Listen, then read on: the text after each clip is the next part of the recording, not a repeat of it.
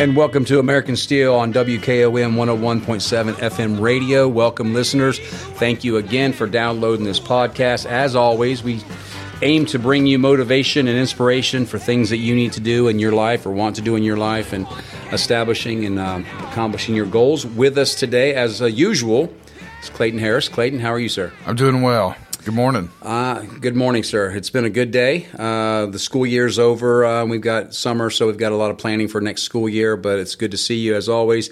Clayton, I'm excited because we have Corey Ross, former retired United States Marine. Uh, got two Marines in here. Hoorah, Captain. Ra. Hoorah, sir. Uh, so, Corey, uh, appreciate you coming on the show. And for our listeners, just, uh, you know, um, we just kind of banter back and forth here. Uh, we want to help anybody out there that's listening. And I think that you and what you're going to bring to this show today is going to help a lot of folks. Um, so, if you're sitting driving down the street and you're wondering what to do with your teenager or what to do with your marriage or what to do with your business, I want you to uh, listen to Corey very, very carefully. Uh, he's had the opportunity to help thousands of people and teams and corporations, uh, and perhaps maybe he can help you and your corporation at some point. So, Corey, tell us a little bit about your background and what brings you to being in the, the motivational and inspiration business. Yeah, thanks. Uh, thanks, Mike. I really, I tell everybody I have no business being here, and a lot of times when I start out a speech in front of a corporate team, say, "Hey." 25 years ago, you would have never wanted to listen to anything I have to say. But some of the things I accidentally ended up doing throughout my life put me in a position where I'm passionate about leadership, passionate about just motivating people and bringing teams together. Uh, started out, grew up, had a had a great childhood, and then somehow it got derailed. Uh, got in a significant amount of trouble in high school, sent away to military school, still didn't fix me. Uh, ended up being arrested, had three warrants for my arrest before I could even turn around when I was 18 years old. So I then decided, hey, I need I need to make a change. I was at the end of my road, joined the United States Marine Corps without knowing what I was getting into. Uh, spent a couple of years still trying to figure life out and starting to become a, a, little bit of a better person. But I was good at being a Marine, a basic Marine rifleman, 0311. And that was something I finally found that I was good at. So when people say, hey, thank you for your service, I always say right back, hey, it's the only thing I was good at. So don't thank me. And, uh, did that for a couple years until I found some mentors in the Marine Corps and saw some guys that I, I really wanted to emulate. And one of those was my platoon commander, uh, Stephen Kinsley. Give him some credit here. I still in contact with him. It's 25 years later. He was a Mustang Marine, so he was a former enlisted Marine turned into a, an officer and was my first platoon commander. And I saw him and I said, "That's what I want to do." And he he kind of led me down that path. I ended up applying to Texas A&M University, got a college degree through the Marine Corps, and ended up on the officer path. Led a platoon of tankers, and uh, was an executive officer there in the tank battalion. And then got an interesting job that I volunteered for, where I would learn the Afghan language and deploy in and out of Afghanistan with Special Operations Forces over my last five years in the Marine Corps. So that was an interesting road just because I had wanted to deploy, I had wanted to get into the fight in Afghanistan, but like my wife will tell you, I got a little bit more than I bargained for. And uh, we were both ready for me to be done after that tour was over. And um, pretty easy decision to retire, come home, watch my kids play football. I had two boys that were in high school at the time, and I have three girls that were all getting into sports. So retired from the Marine Corps, worked for a leadership development and team building company for seven years, where I ended up being the president of the corporate side of the company, where we work with corporations like uh, GE, the Dallas Cowboys corporate team, and some other big companies, but also with sports teams. And so we work with anywhere from middle school, Culleoka uh, boys basketball. Back when I first moved home to Columbia, was my first team I worked with. Uh, Chris Pointer, local legend, um, connected me over there, and we did an event for them. They went on to win the uh, middle school championship, and then four years later, the high school championship. Long story short, my daughter now dates one of those boys that I had down in a in a boot camp style event. I don't know, seven eight years ago now. So, pretty interesting road to get here. I'm originally from Texas and ended up in Tennessee because of my wife who grew up, born and raised out here in Santa Fe. So you you covered a lot of a lot of years. uh, it sounds like it could be a much more detailed. Uh, it, it's interesting, but I want first I want to address one thing. Are we pushing it by calling Pointer a legend? yeah, I thought you might object a little bit, but Okay. I thought it was appropriate. I love I love Pointer, but he owes me now because I had to rearrange my schedule for him next week. So I, uh, Yeah. Legend might be pushing it, uh, All Star or something like that. Yeah, well, it's interesting because I had the same kind of experience. I still um, I still interact with my recruiter, Uh-huh. and the Marine Corps was not a Plan A or a Plan B for me. It was like a plan, do something with your life for me. Mm-hmm. Uh, but I love it. I still love it. I would stay. uh, Sometimes, many times, I wish I would have stayed in for forty years. I just Mm-hmm. I love the Corps and the country and and stuff like that. But it's it's interesting that how it how it has an impact on you like that. Yeah. So the project was the company. No, the program. the program. It's called the program. And that company, you were president for seven years, and Mm-hmm. you know, tell us about that experience. Yeah, so started out just a sales guy, and and just to get into kind of like the motivation piece that we had talked about pre-show is um, I knew I wanted to work for that company because I knew I was passionate about leadership, and that's what I wanted to do was work with young kids and even corporate teams, but mainly at that time, I thought it was going to be you know youth, and the guy that runs the company, he offered me a job and he said, "Yeah, Corey, I want you to be a, I want to hire you as a sales guy." And I said, "Ooh." I pulled my car over to the side of the road and I said, "A sales? Like I'm not a salesman, and I don't. I've never done sales. I didn't go to school for sales. I hate sales. I worked for Radio Shack for three hours." Got the job. They put me in the back room, tried to train me as a sales guy, and I walked out on my lunch break. So I'm not a sales guy. And he said, No, you don't have to be a sales guy. You're passionate about leadership and you can talk to anybody. And I said, okay. So I told my wife, and here's the, the motivation that comes in. She says, Corey, you know what you want to do. Go set up an office out in the garage and be the best sales guy that you can possibly be. And then you'll get to do the other stuff, you know? And so my motivation back then was I get to do the leadership stuff and I'm going to go ahead and try to crush this sales job, which I did not want any part of. So I think a lot of people find themselves in those places where they don't want to be, but you got to find your why. Like, why am I here, and what am I going to do to make this a, a great situation instead of a, you know, un, you know, an unwanted situation in my case. Yeah, it, it's been my experience. Anytime that I uh, went tried to walk away from something that somebody told me I should do, or they thought I had a ability to do something, and, and I told myself, "No, that's not for me." It, it usually ended up being for me. You just, you know, you don't attack it like you should attack it, like most things in life, like your marriage or your parenting or your coworkers. Those kind of you're not willing to attack it because maybe you're uncomfortable with it, or maybe you're just unsure but typically it ends up being exactly what you should do. And so you killed the you killed the salesman piece because you ended up being president of the company.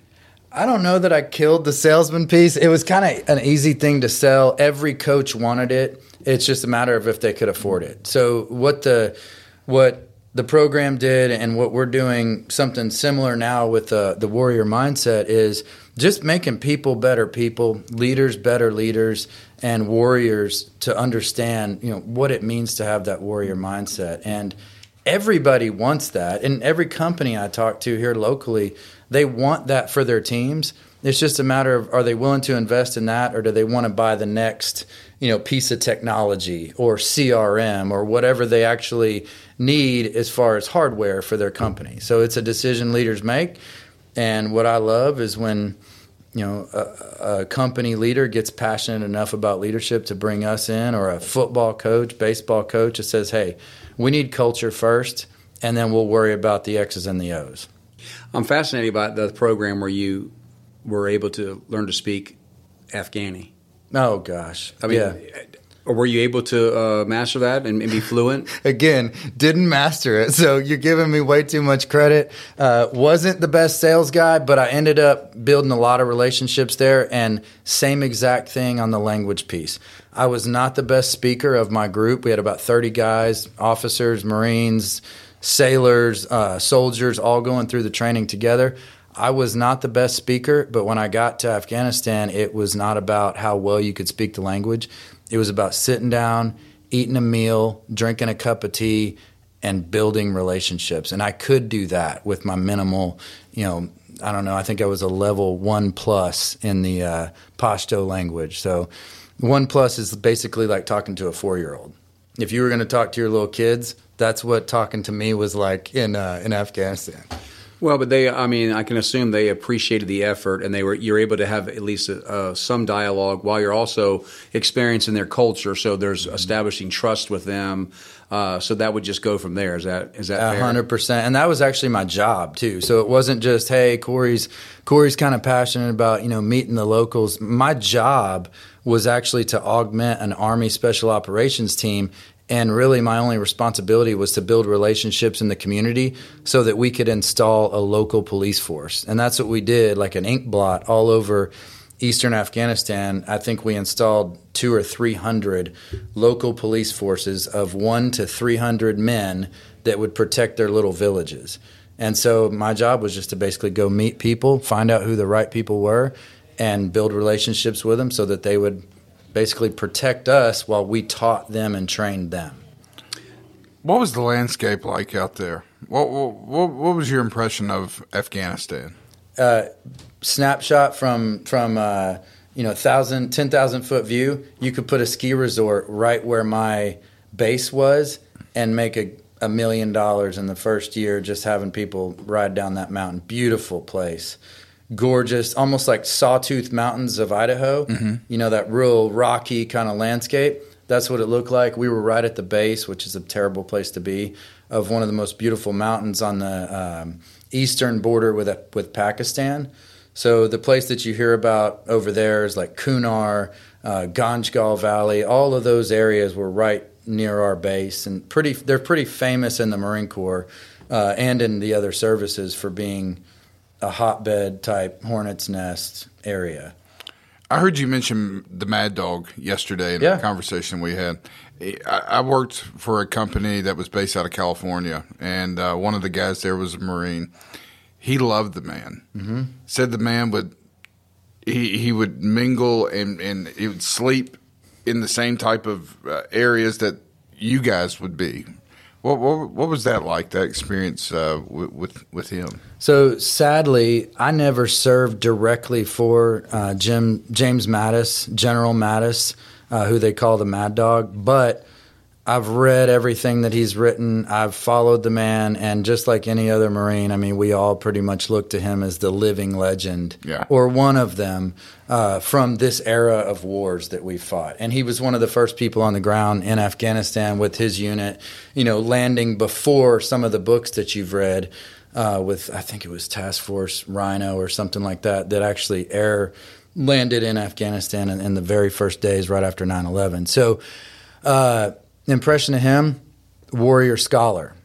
Yeah. So not just a warrior, not a knuckle dragger that you know just picked it up along the way. No, he's read thousands of books.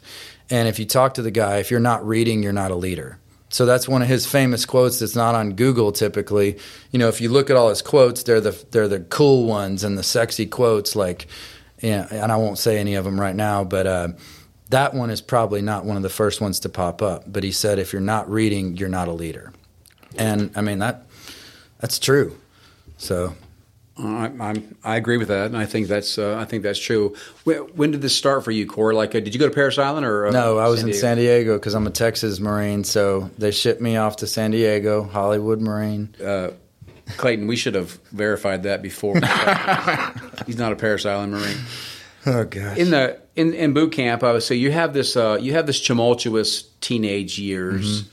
Uh, you're you're experiencing this. Typically, in, in my experience, and things that I've seen, it's the best leaders are, are leaders who have already gone through crap and then have had to overcome that and then move on to building character. Did you know in boot camp? Did, when did you know that uh, this was the right thing for you and that you wanted to go down this road? Wow. Great question. Um, I knew pretty early in boot camp this was what I was meant to be. And before boot camp, I had no idea. I had seen one Marine in my life up to that point before I went to boot camp, besides my recruiter. At that military school I went to, which was an Army run military school, there was one Marine that worked there.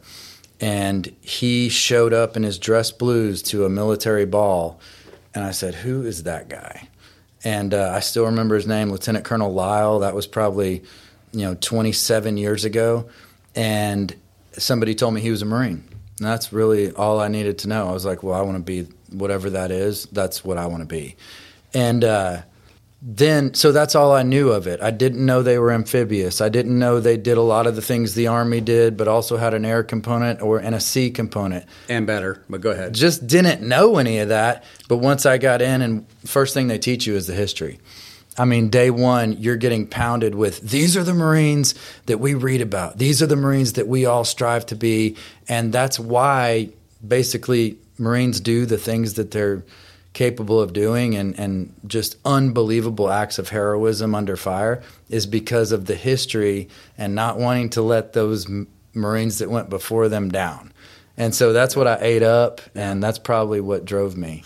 It's just. Uh it's incredible how similar. Uh, Robbie Winchester, Lieutenant Colonel, uh, retired, was my recruiter. He was a gunny at the time. He went through the um, enlisted or the uh, officer program like you did.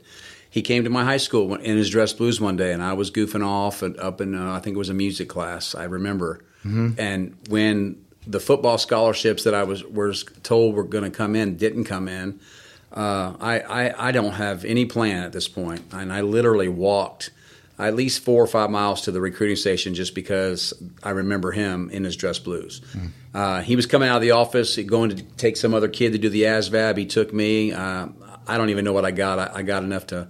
I knew who both of my parents were, so I was able to get in, mm-hmm. uh, and that the rest is kind of history. Uh, the, it's funny about boot camp because boot camp does not teach you anything bad. It teaches you all this really good stuff, but you get to choose if you're going to implement it in your life. And I, I love the fact that you did that. I know that I've done that, and I still do it to this very, very day.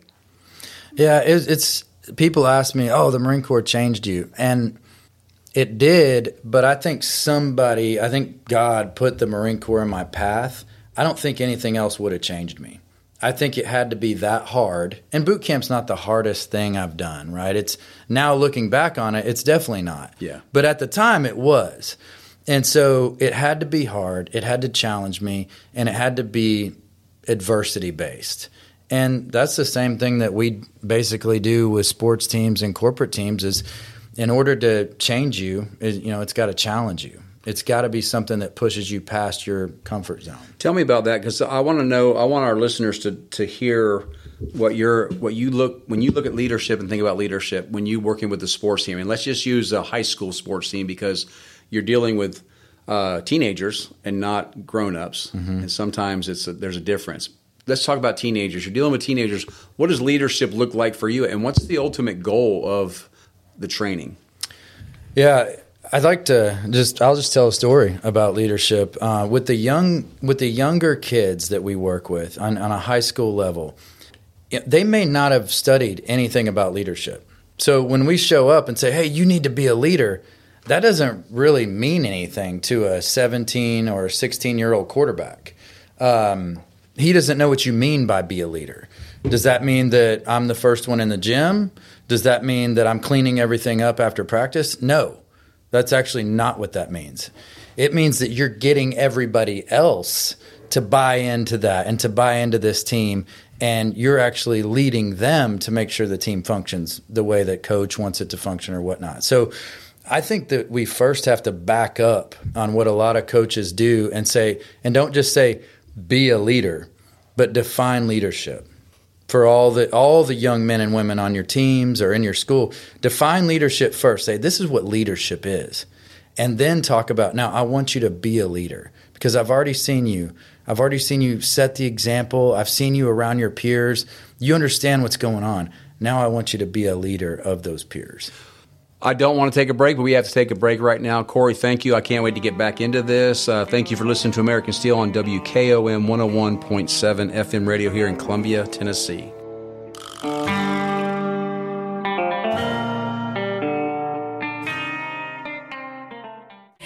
Hi, I'm Robert Rogers at Parks Motor Sales Buick GMC. Parks Motor Sales was founded by my granddad Bobby Parks and my great granddad Julian Mays in 1958. We've been family owned the whole time, and being family owned, locally owned means you get to get your next vehicle or your existing vehicle serviced by the same people who stand in the grocery line with you, drop their kids off at the same school you do, and smile and are happy to see you when they do. So come see us at Parks Motor Sales in Columbia, Tennessee on 919 Nashville Highway or parksmotorsales.com. Hello, I'm Barbara Lincoln with Holland's Pharmacy. You may have heard our previous commercials about compression hosiery that we carry at Holland's Pharmacy. Well, we've recently expanded into a full line of knee braces, back, wrist, ankle, and other support wear. We will gladly help you get just the right fit for these items and, of course, special order items to ensure the proper fit. Come see us at Holland's Pharmacy, 1608 Hatcher Lane, or call us at 931 388 4233. 388 4233. Hi, this is Steve, the garbage man. Y'all have heard me talk in the past about Packer, our mascot dog.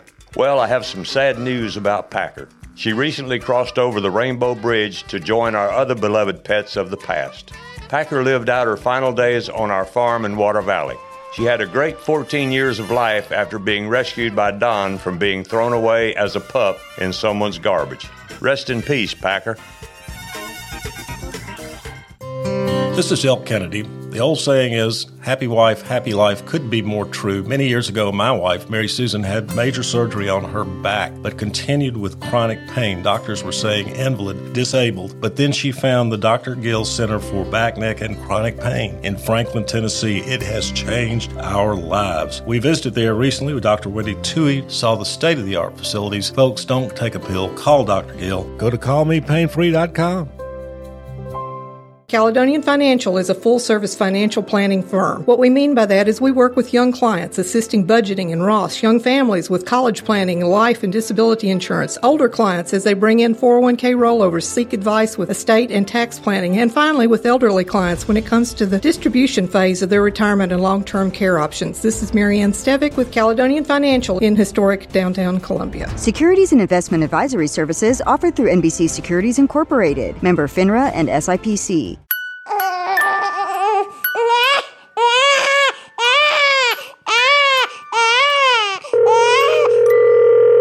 I just want to say that your show is disgusting. Two white men and a white woman attacking a black man who's a Democrat, yet you have no balance to anything that you say. You act like a bunch of Southern. You are ridiculous. You're a horrible show. You're a horrible representation of Tennessee. Y'all are disgusting. You're disgusting human beings. And either balance it out with someone who has a half a clue what they can talk about. You got a bus driver up there acting like he's better than him just because of what? I have no idea what his points are other than what Tucker Carlson told him what to say. Y'all are disgusting human beings. You need to get off the Mayor. Three Dudes with a View, triggering liberals between Dollywood and Graceland Monday through Thursday from 8 to 9 a.m. right here on WKOM 101.7 FM. This is Trip Stoltz with Columbia Ace Hardware. I love listening to 101.7 WKOM FM, Columbia, Tennessee.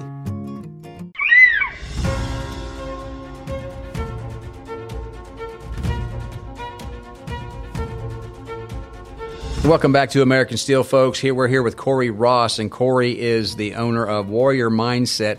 It's a leadership development training for schools, you know, or businesses or corporations. So, highly recommend you uh, reach out to Corey and uh, talk about. So, Corey, when you when you look at leadership, what are you looking for? Mm-hmm. What does your training compare to what you're looking for? How does your training help people get there? Mm, interesting question. So more times than not, when we come in to work with a team of any kind football, eh, corporate, uh, softball the coach has an idea of who they want to be the leaders of the team. Lots of times it's the seniors, right? Oh, these are my senior leaders. And that nothing kind of worries me any more than hearing that. Because I want to say, I want to hear a coach say, these are my leaders. I don't care if they're a senior. Now, is it tougher? Is it more challenging to install a freshman leader? Yes. Sophomore leader, kind of. But that leader could be a junior, senior, sophomore. It really doesn't matter because a lot of times your seniors aren't leaders. And it's not sad, it's not it's not unfortunate. It's just the way life is and, and a lot of times people will say, I want my kid to be a leader. And that's great because we need leaders. But I want my kid to be a warrior first right? Some of my girls are leaders. Some of my you know i have boys too and and they can be leaders also. But first i want all five of my kids to be to be warriors. And that's what i get excited about. So a lot of parents get real excited when they see their kids leading but maybe they don't set a great example. Maybe they're trying to lead and, and they're just kind of bossy to their peers and that's what they see as leadership. Um, so more times than not we will be called in the warrior mindset training to just identify who are my leaders. And then from that point we can say okay let's develop those leaders. And then i really need this guy or gal to lead because they've got the title they're getting paid to be a leader or they've got the position. If it's a football team maybe they're my quarterback my linebacker uh, my D lineman that I really need to be a leader of that position group. Uh, can you at least bring him from here to here? And I'm just holding my fingers about a couple inches apart. And that's what we can do. We can't take a person from down here and make them the greatest leader to ever walk planet Earth. You know, James Mattis wasn't down here. He was always, you know, a cut above and, and a leader growing up. So that's what we do. We identify leaders and then we develop those leaders from where they're at now to better communicators, you know, better at setting the example, better at handling adversity. And so that's what we're going to do coming up with a couple teams here in town. We work continuously with Zion softball who's been super successful. They've had a lot of a lot of great championships in the past couple of years and just continuing to develop. Even those leaders that we saw last year and this season that just ended, you know, they need to get better. And and they need to be better at building a team throughout the year and, and you know, they know that. They know they're not as good as they can possibly be right now. Yeah, well, I know we've uh, talked about this on this program before about, and I, I, don't want to get political, but I mean, sometimes it feels like we're uh, raising soft kids, mm. and I don't like that. Uh, I think we should be raising warriors. And there's that quote, I forget who it's from. Maybe you can help me. That I'd rather be in an army of sheep led by a lion than an army of lions led by a sheep and I think that that seems that we're trying to develop lions and warriors and and, and leaders that will go out and understand what uh, sa- sacrifice and suffering and challenge is all about. Corey, so you're going to put somebody, let's say a corporation comes to you and says, "I got a team of 25." And we're not, you know, I've read so many books about Fortune 500 companies. And if you're in charge of a, you're in charge of a, a, a, section of a Fortune 500, if you're not producing, they they move you on. They get rid of you. Mm-hmm. They're all about the bottom line. And there's so many different stories out there about leadership and how leaders change to then lead their companies, small or large companies. So you come in with 25. Let's just say you come in with 25. How does it? What does the training look like? I know there's a water evolution, mm-hmm. and I know um, when I was in Coronado, uh, we'd be at the same swimming tank with the buds uh, seals and they would uh, you'd hear them say all the time the water is what separates the most from the training. Any, most people can run and get sandy and wet, but the water evolution.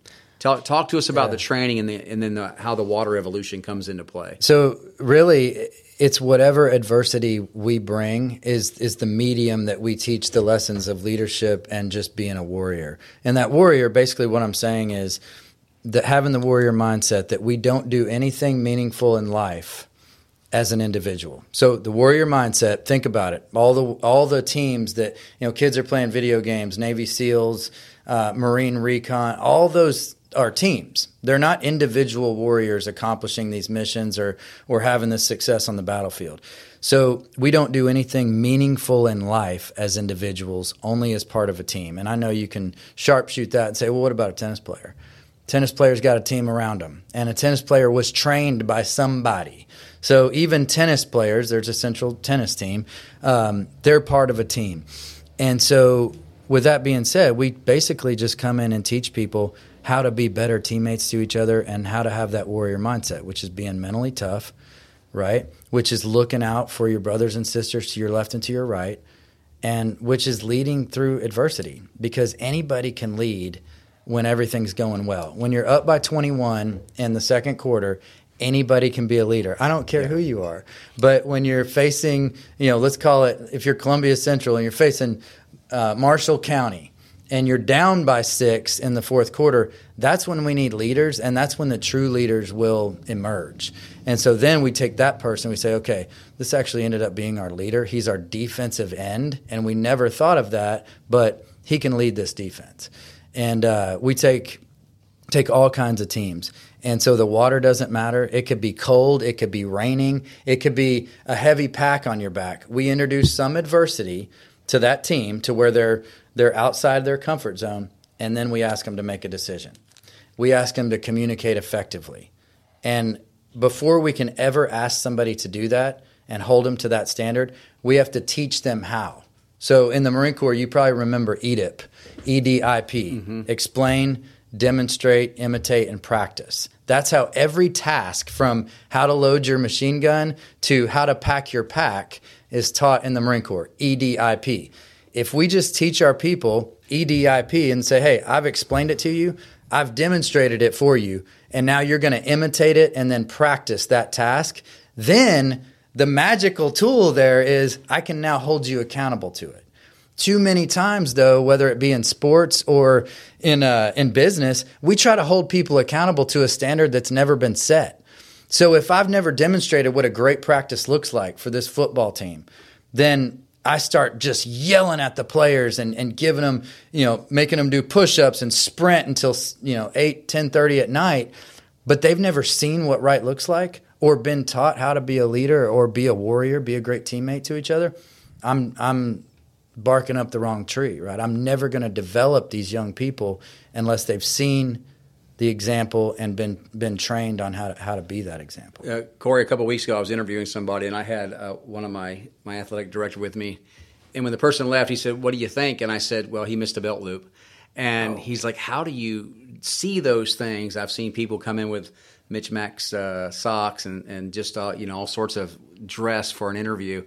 And it's ironic that you say that because I put on my shoes the way I was taught. Put on one shoe, then I put on the other shoe. I don't tie the one because if a, a, bomb hits, you need to have your shoes on, right? You remember that, yes, Captain? Don't ever have two boots off at the same time. Right. So I, right. I, still do that every morning. It's the same thing that you just it, it just hey finish this quote for me, uh, Corey. When because it seems to me that what you're also t- besides just helping people understand what leadership looks like and then uh, how that bleeds into teamwork and then overall success of the mission when people eh, uh, finish this quote when people fail they they either fall down or they fall forward if I can, you just want me to finish it in my own. I want words? you to finish it in your own words, like because you're not yeah. just teaching, you're not getting a bunch of hard charging people to come to your training that just want to get better. You've got people in that training that have failed, and I and a, a, good scenario here for kind of what you're getting at, I think, is a good buddy of mine that I used to work with. We would always be instructors for two different teams that were competing against each other, and these are corporate teams. And his team would magically always win, and my team would always lose the competition. But I'm sure that he cheated, right? And I said, so I told my team one time when they lost, I said, "Hey, you either win, you either win or you learn." And we learned today. And so anytime you fail, I mean, nobody wants to lose. Nobody wants to fail at a job or or a task that maybe their teacher gives them or something like that. But anytime you lose, you should be learning something. And if you're not learning something, then you're missing that opportunity. So I think you if you fail, then then you've learned something about yourself or about how you can be better. Do you ever come across people that just don't want to uh, drink the Kool Aid? Yeah, Hundred percent. Yeah. Yeah. We, you know, we'll we'll work with uh, Columbia Central football this year, and we will have players on that team that are talented, and they won't want to drink the Kool Aid. They won't understand what it means to be a warrior. Why do I need to be a leader? Why do I have this need to have this warrior mindset? I'm not a. I'm a football player. I'm a wide receiver. I don't need all that. I'm not in the military. I don't want to learn how to, you know, march like a military, like a marine. I don't need all that. And they'll see me as a Marine. And I'll tell them, hey, it's not about being a Marine, it's about being part of a team. And I'll tell you that every single Marine and soldier that I served with, I'm more proud about the kind of teammate I was than any kind of action that I took in combat or award that I received for something I did in combat. I don't care about any of that. I care what those teammates think about me. And when you leave high school, everybody will remember what kind of teammates you were. And every person on that offensive line will remember what kind of warrior you were, warrior you were in the fourth quarter. Well, you've worked with different teams: football, softball, basketball, baseball, you name it. Football's different though. do you see it as different than the others when you're training these guys? Because I think I heard somebody once say they, they use the word it's it's controlled violence uh-huh. out there on the field. Yeah. Well, I think I probably said that. You did. You actually did. so. I can't repeat the other things you said, but it is. Yeah. It's control. It's controlled violence, and uh, it's got to be different, right? I mean, because it, it, it, football is different than any. It's not for everybody. Mm-hmm. So it is different, but it's easier for me to correlate the battlefield that I learned my lessons on to the battlefield that these young men learn their lessons on. It's a super direct correlation. And so it is different. It's not for everybody, but um, the lessons are the same. And the leaders that we need when it's a muddy game and you can't get a grip on the football and there's all kinds of excuses that we could make for not winning that game are the same leaders that we need, you know, in the championship game. So um, I think it just makes it easier for me because the players get it. Corey, I met you uh, six months ago, perhaps, uh, mm-hmm. uh, when we first started talking about your training, mm-hmm. and I don't mind. I, I, don't mind saying this. It wasn't about winning. It wasn't about winning games for me when I heard this because I've been through this kind of training. I've done this kind of training. I've done for the last twenty years. Um, my best friend, who uh, we didn't know each other when we were in the Corps, but we were law enforcement officers in Florida together. He's my best friend he lost his son at, at 19 in Afghanistan. His mm. son was killed in uh, Afghanistan. I'm sure, and you've been in combat. You've lost men, uh, or you're close to that. When I think about your training, and when I heard your training, I wasn't thinking about what that could mean on the football field, although that's going to be a byproduct of just having a stronger team. I was thinking about young men and then now young women when you talk about working with softball teams and whatnot who are going to be thrown into circumstances, uh, hopefully not, but probably combat at some point, maybe, or uh, death and dying and loss, and they're going to have to know how to navigate that world. Mm-hmm. And I think that this training, uh, when they're out there and they're they're not wanting to be there and they're having to overcome their mind and they say, "I don't want to leave," they want to walk away, and maybe they come back uh, that's going to help them do that. Mm-hmm. And, I, and football is certainly different, Clayton, because you're out there and you know every play. You're going to get hit every single play. You've got to reconcile that you could get hurt. Uh, we've seen people lose their lives on the football field. Mm-hmm. So you have to reconcile that this is a violent sport, but it is controlled violence, 100%. And I think that your training is going to, the two days that you're going to spend with student athletes or a corporate team – it's going to be something that they're never ever going to forget, and then they mm-hmm. can draw from on any circumstance in life. In life, yeah, yeah. That's the important thing. Is it's really not about football; it's about life. And one of the things that we typically talk about in the debrief is, hey, we've talked a lot about football today, or softball, or you picked a sport, but I want you guys to be warriors in the classroom. I want you guys looking out for that person and bring them in to your group instead of leaving a person at in the corner of the classroom or the lunchroom or whatever it is. Like one of the tenets of the warrior mindset is that we are sheepdog. And so we keep our group together, we keep our team together and protect the team. And I care more about those kids that are, you know, suicidal, depressed, all the things that we see in high school. And it's not just kids these days, it's been happening for a really long time. And bringing them in. And one of the biggest compliments, and, and I might get emotional here, that's okay. My daughter just graduated from high school at Santa Fe. And we went to her award ceremony that's held separately from the graduation, just parents pretty much. And they gave out all these awards, academic awards, you know, achievement awards, and all this. And then they saved one award for the end. And they said, hey, this award is not academic. This award is the Citizenship Award and it's given to the person with the highest character and integrity. And this person specifically, she would always try to include everybody. And I'm just sitting there thinking, oh wow, I'm gonna, I like this award, you know. And I'm sitting in my seat as a parent thinking, wow, who, whoever this person is, I'm really gonna like this person because they've been awarded for all the things I believe in. And it was my daughter. And to needless to say, I completely lost control. I was like, oh my god, I'm so you know, couldn't have been prouder if she's the valedictorian that day. Wouldn't have been prouder. And so she got this award for bringing everybody in and always trying to include people. I mean, there's multiple examples those teachers gave of her doing that. And I think that that sheepdog mindset translates to football too. Like, yeah, you this might not be the talented guy on the team, but we also might need him. You know, we may need him if he's our if he's our number 6 receiver and we need him in the fight. We need him to understand the plays. We need him to be mentally tough. We need him to have a team mindset. And so let's pay just as much attention to him as we do everybody else and be great, you know, just warrior brothers to each other. I, I think that I would I, I would be more proud if they my daughter or son won that award as opposed to valedictorian. I really would, just no because they, they love everybody around them. They want everybody around them to be, it, you know, accepted and at peace with who they are. Uh, we started a new award this year called the Lion, the Spirit of the Heart of the Lion Award this year, and uh, you're probably familiar. A couple weeks ago, we had a hoax call going around the state of Tennessee on an active school shooter, and um, we have a school resource officer. Uh, her name is Deputy Duffy, and she's about, I guess she's probably five foot two, if that.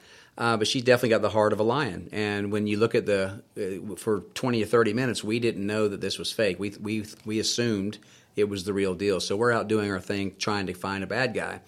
And she was by herself that particular day, and she's out there, uh, you know, she's the only law enforcement officer in the building for a good 15, 20 minutes.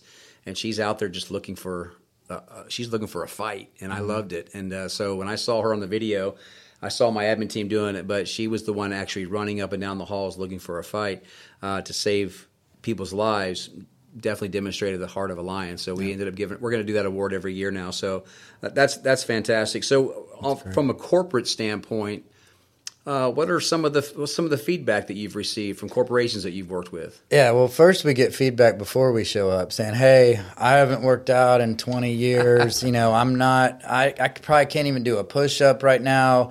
You know, what are we going to do?" and it's not it's not about like i said before it's not about the water it's not about the rain the adversity is is irrelevant. We're going to introduce some adversity, and then we're all going to learn from everything that we fail to do, you know, effectively. So communicate effectively. How many times today have you failed to communicate?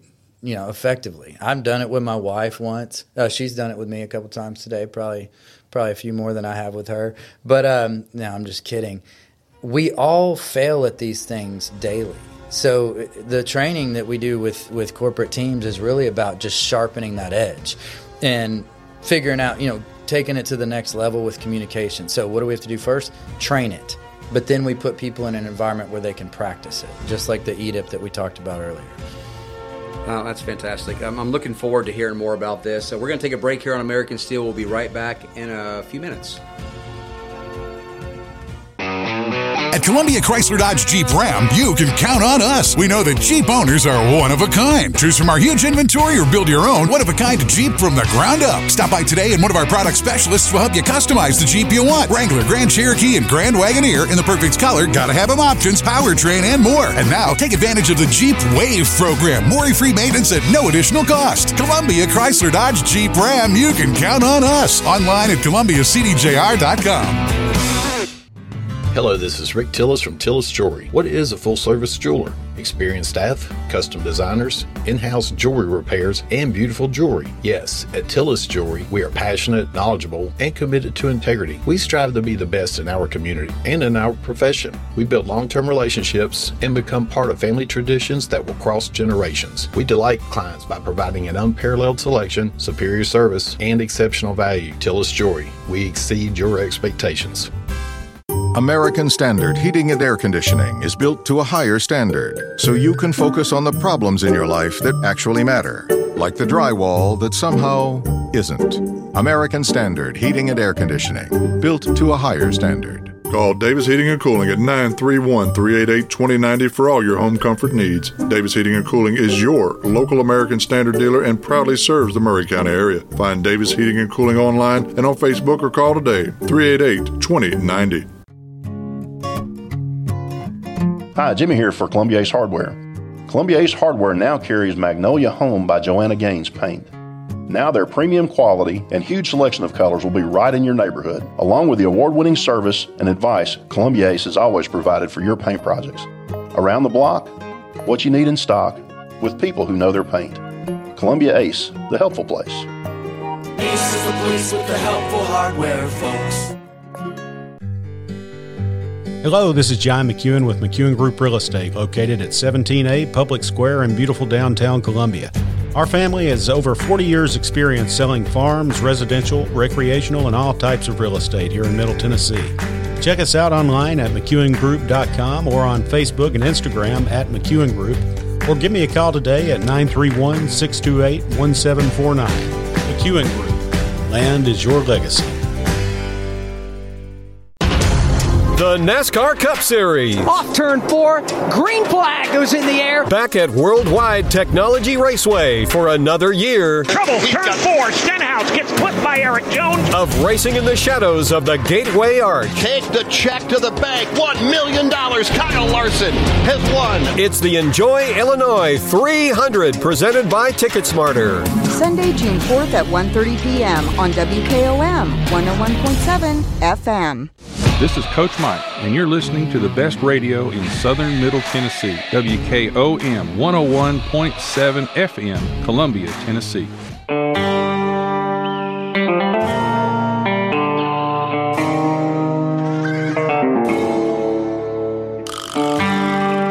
Welcome back to American Steele, folks. Hey, please share this podcast. Ask your friends, send it all over the country. Ask them to download it. You can go to any platform and listen to American Steele. We don't have enough time. I, I want to have Corey back on. Yes. Clayton. We don't have enough time. And uh, I think we should have him back on after he does some of this training for that he's doing locally here to, and maybe even have some folks that were in the training come on the podcast. But Corey, you, this is not your full time gig. This is something that is a passion project for you. I know mm-hmm. that there's a, uh, I know that you can make some money doing it, but this is mostly a passion project. But you have a full time roofing company, is that right? Yeah, so I, I, work for a friend of mine here locally, uh, Roof Systems Incorporated. Uh, when I left the program, I needed, I knew I needed to make a career change went to my friend here in town, Cody Goins, and he just, it was a God thing. He happened to have a position open that happened to be something he thought I could do. And uh, truth be told, didn't have any roofing experience. I was very transparent about that. He said, It doesn't matter. I need you to lead the residential division and grow it and, and that kind of thing. So that's my mission now. Why did I do that? I had, I wanted to move on from the program and I had trained so many teams, but I had always been the instructor, you know, telling people, hey, this is how you should communicate better. This would work better if you did that, or this is how you should mentor this guy or gal that you're having trouble with.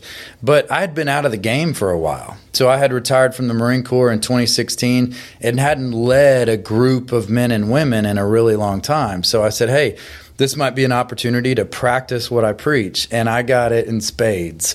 So not that we, not that I've had like, you know, any unpleasant experiences, but every day is a leadership challenge and a challenge to, to do what it takes to be a great, you know, teammate to the guys that I work with. And I, I work with a great team all of them heavy hitters, uh, all of them looking out for each other, which I am not you know the best teammate on that team. And I've and I've taught this stuff and I've lived it in the Marine Corps and all that.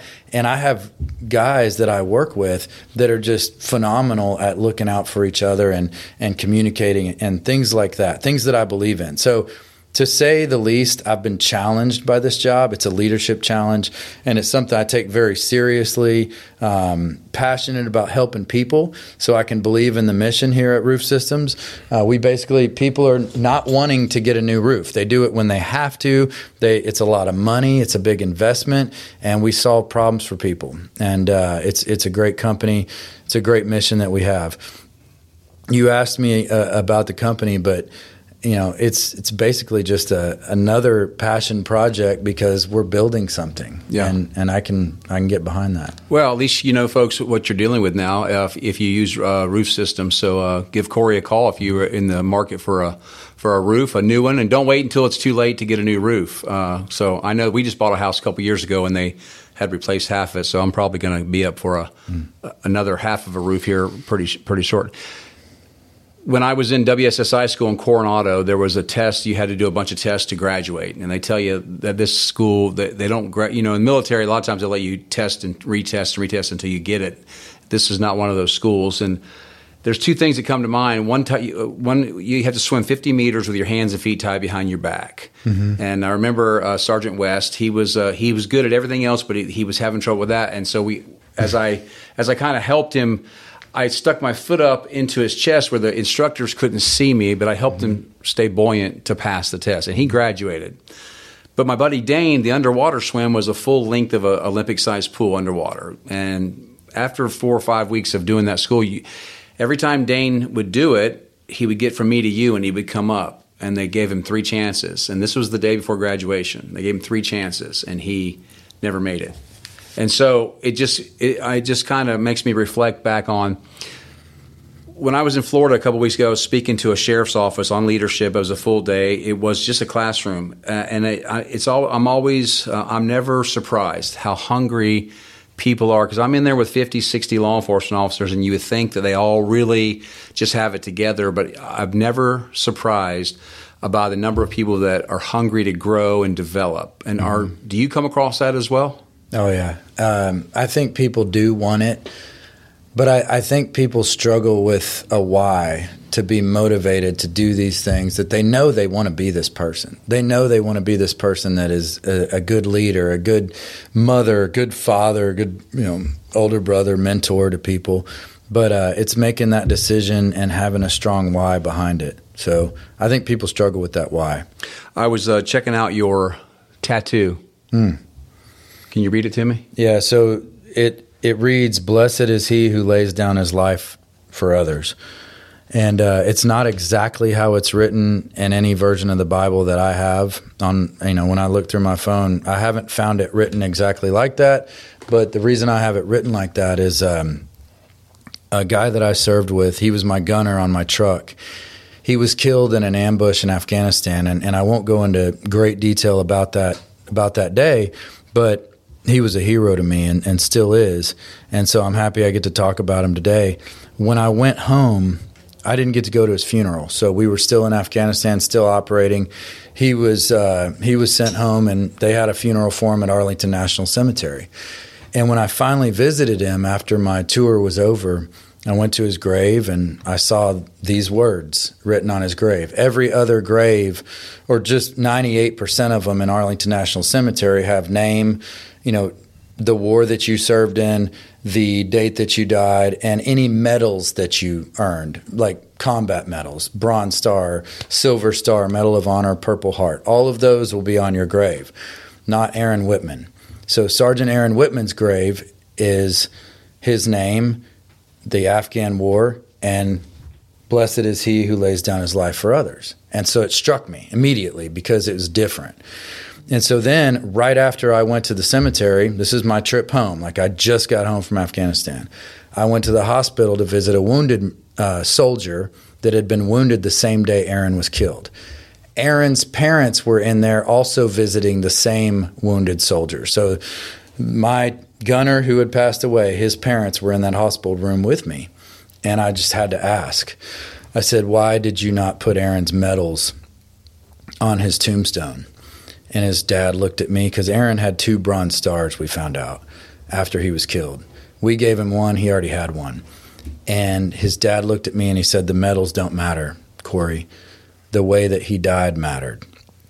Because the word had gotten back that the way Aaron had died was with both of his thumbs mashed down on the butterfly trigger of his 50 caliber machine gun, engaging the enemy and protecting me protecting the teammates and the warriors to his left and to his right. I happen to be the closest one to him, so I'm forever grateful that that's how he died. And so that's what his dad said to me that the medals didn't matter. And when I got home, my wife said, "You gotta, you gotta get that tattooed on you." And so I wear the bracelet of him right above right above that bracelet is the the words. Corey, take a minute and just uh, speak his name on this program, and let's let's yeah. thank him for that sacrifice. Yeah, Sergeant Aaron X. Whitman, uh, Army Sergeant, two Bronze Stars and a Purple Heart, and was killed in Afghanistan, way out where nobody will probably ever, no American will ever walk again in Khogiani, in a in a province way out east. So. Well, and I, and I, I want to say Patrick, uh, Corporal Patrick Deans, uh, mm-hmm. 19 years old. I've known him when he was in, I met him when he was in sixth grade.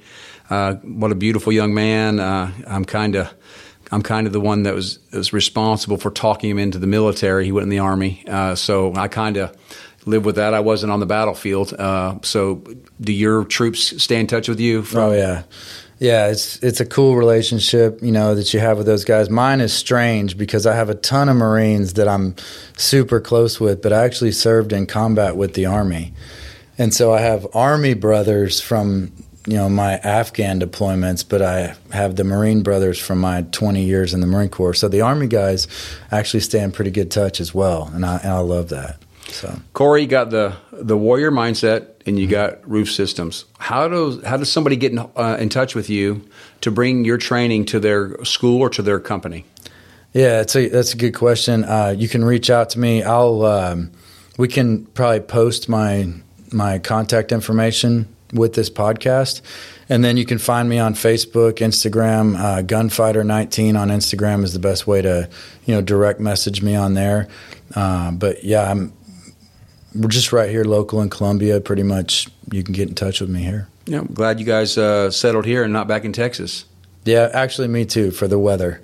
Now, the Corey, just amazing. to switch gears a little bit, uh, what's the deal with Jimbo Fisher at Texas A&M? I mean, I'm glad that he's not at Florida State anymore, but do you do you even want to go down that road? I, would rather not. Okay. oh man, it was a tough, tough year for us. But of course, we found the Aggies. All my Aggie friends, we found the positive in that year. And okay. there, there was a few little glimmers of hope there towards the end. So yeah, well, I'm hopeful for my Seminoles this year, and I know that Clayton wants his Bama. Uh, you know, to go to the national championship again uh, this year. Got to get back on track. We haven't won one in three years. Is oh, Georgia? Gosh. Is Georgia going to be tough again? They got absolutely. They're going to be tough again. Yeah, yeah they, they, will be. Hey, folks, I want to thank you for listening to American Steele. This has been an amazing episode. I hope that you will share this episode and reach out to Corey for this uh, uh, warrior mindset training. If you own a company, no, no, matter how small or large, Corey will work with you, and you will see a difference in the um, in the effectiveness and the efficiency of your staff and of your company and or school. So, thank you for listening to American Steele here on WKOM 101.7 FM radio in Columbia, Tennessee. Front Porch Radio is Southern Middle Tennessee's home for the best in news, talk, and sports. Missed out on any favorite Front Porch programs? Check us out online at frontporchradiotn.com to download episodes of your favorite podcast. Listen live or listen online. Search for it on your favorite podcast app iTunes, Spotify, Google, and Amazon Alexa. Join us on the porch, frontporchradiotn.com. Are you thinking about a new fence? Maybe you need a pole barn. Then you should give Sands Fence Company a call. That's 931 309 1644. Will Sands has built his business based on the principles of honesty, quality, and integrity. Sands Fence Company has been in business for over 20 years, providing the community with farm, residential, and commercial fencing, as well as pole barns and buildings. Call today for a free estimate. Sands Fence Company, 931 309 1644. 931 309 1644. For 40 years, the Jewelers Bench has worked hard for their customers and provided the highest quality jewelry at the best price. They keep going back. Recent renovations have allowed them to expand their inventory. More high quality jewelry, custom vintage and estate pieces, and professional jewelry and watch repairs. They also buy gold. The Jewelers Bench, still here, still great service. 808 Trotwood Avenue, Columbia. Hey, this is Derek Ransom with 10 Pin Alley, voted number one family entertainment center in Maury County. We offer 32 bowling lanes, giant arcade, laser tag, bumper cars, and a full cafe and bar menu. We also specialize in group events, kids and adult birthday parties, company parties, sports team parties, and holiday parties. We're located at 322 East James Campbell Boulevard in Columbia. Call us today at 931 381 Bowl or visit us at 10pin.com. 10 Pin Alley, it's where the good times roll. I've got someone very, very special on the phone with me. He's going to tell us what's happening at Foodland. Miles Johnson, how you doing today? I'm doing great. How are you? Doing fantastic. So, what kind of holiday weekend is upon us? So, what kind of specials you got for us this week? Well, we have two sales going on this week. We have the normal uh, week-long sale, and that includes ground beef for three twenty-nine a pound, whole ribeye for five ninety-nine a pound, whole seedless watermelon five ninety-nine each, fresh corn on the cob two ears for a dollar, and Niagara twenty-four pack water three for ten. And we also have at the same time a four-day sale, which is going on now until Sunday. That includes Holton beef patties, six pound box for sixteen ninety nine. Two and a half pound pack of Wright bacon, eight ninety nine, and Kingsford charcoal lighter fluid, three forty nine each. All right. Now, do you have any special hours, or are you open uh, every day this weekend? We are open every day this weekend, 7 a.m. to 9 p.m. You have a great day, and uh, we'll talk to you next week, okay? All righty. Thank you. Hello, my name is Connor Mims. My wife Bradley and I live in Columbia, Tennessee, in Riverside. I am a deck and porch builder, and my wife is a second grade teacher at Riverside Elementary. My specialty is designing and building elegant and comfortable porches and decks. Let me work with you to design and build the porch or deck of your dreams. Give us a call today from our website, mimsmodernlandscape.com. That's mimsmodernlandscape.com and check out what we have to offer. Thanks.